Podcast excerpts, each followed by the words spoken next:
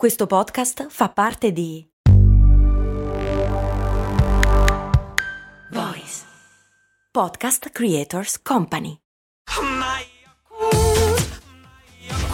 Se a volte ti senti così, ti serve la formula dell'equilibrio. Yakult Balance, 20 miliardi di probiotici LCS più la vitamina D per ossa e muscoli. Claw Machine, Crane Machine, oppure in italiano macchina pesca verticale. Che cazzo è?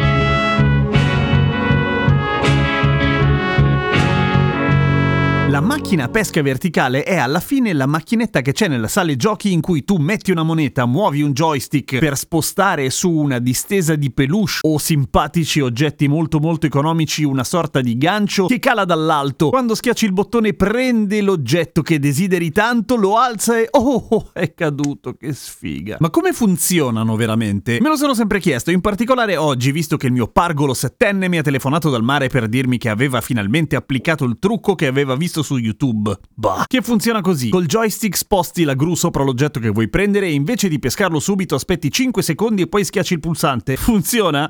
Beh, lui si è portato a casa un pallone da calcio. Come? Non lo so. Ho studiato un po' sulle macchinette a pesca verticale e ho scoperto una serie di cose. Per esempio, che esistono dagli anni 30. Sono state inventate negli Stati Uniti nel periodo di crisi economica più nera, in cui c'era bisogno di fare soldi. E le macchinette dei tempi non avevano joystick, cioè semplicemente tu schiacciavi un pulsante e dovevi sperare che la macchinetta andasse a pescare un piccolo oggetto che di solito erano tipo accendini o cose di questo tipo. Lo pescava? Praticamente mai, ovviamente, anche perché le macchinette venivano pubblicizzate fra gli esercenti come una fonte fonte di reddito sicura, vale a dire spenni tutti che non vincono un cazzo. Poi naturalmente negli anni si sono evolute, sono diventate quelle che conosciamo oggi con il joystick e a quanto pare, a quanto dicono negli Stati Uniti ancora oggi sono per lo più piuttosto truccate, nel senso che da un punto di vista tecnico e pratico, programmare la macchinetta per non farti vincere è una cazzata, nel senso il joystick può essere preciso al millimetro, non importa, perché il trucco sta tutto nella forza che mette appunto il gancio della gru nel tenere l'oggetto che tu hai pescato, perché di solito funziona così, tu riesci a prenderlo, ma poi a un certo punto le ditine del cosino si aprono e tu lo perdi e guardi cadere il tuo peluche nel vuoto urlando nel mezzo alle lacrime. Ecco, la percentuale negli Stati Uniti può essere scelta e programmata nel momento in cui la installi e anzi, per rendere le cose più facili, fondamentalmente la programmazione delle macchinette funziona così. Quanto vuoi alzare di soldi più o meno in un tot tempo? Ok, così dovrebbe funzionare, ovviamente inserendo il costo dei premi che vincono e il prezzo di ogni giocata. Easy peasy lemon squeezy. In Italia come funzionano le cose? Molto diversamente in teoria, nel senso che il testo unico delle leggi di pubblica sicurezza TULPS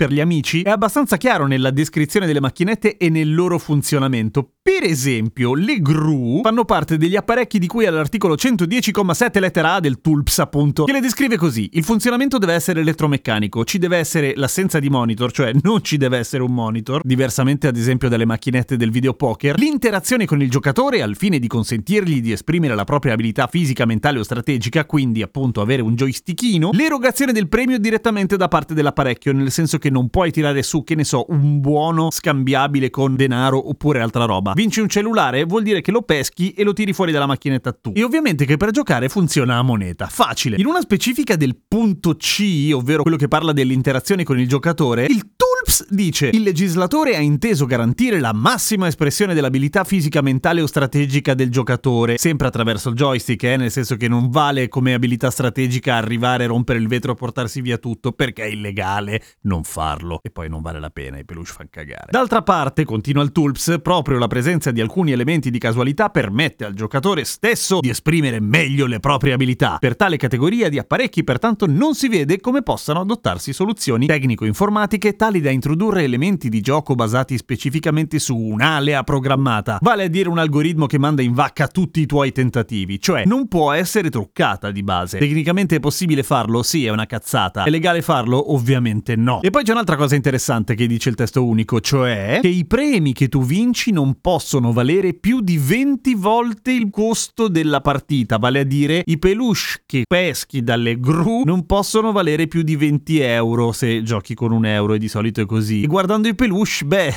grazie al cazzo. Nel senso che io immagino che quei peluche lì, se ne prendi per esempio un pallet, costeranno, boh, qualche centesimo. Ma che ne so io? Sono forse un allevatore di peluche? Proprio no. Per cui, insomma, spendete i vostri vostri soldi un po' come vi pare, sempre assicurandovi che nessun peluche sia stato maltrattato. Arrivederci. A domani con cose molto umane.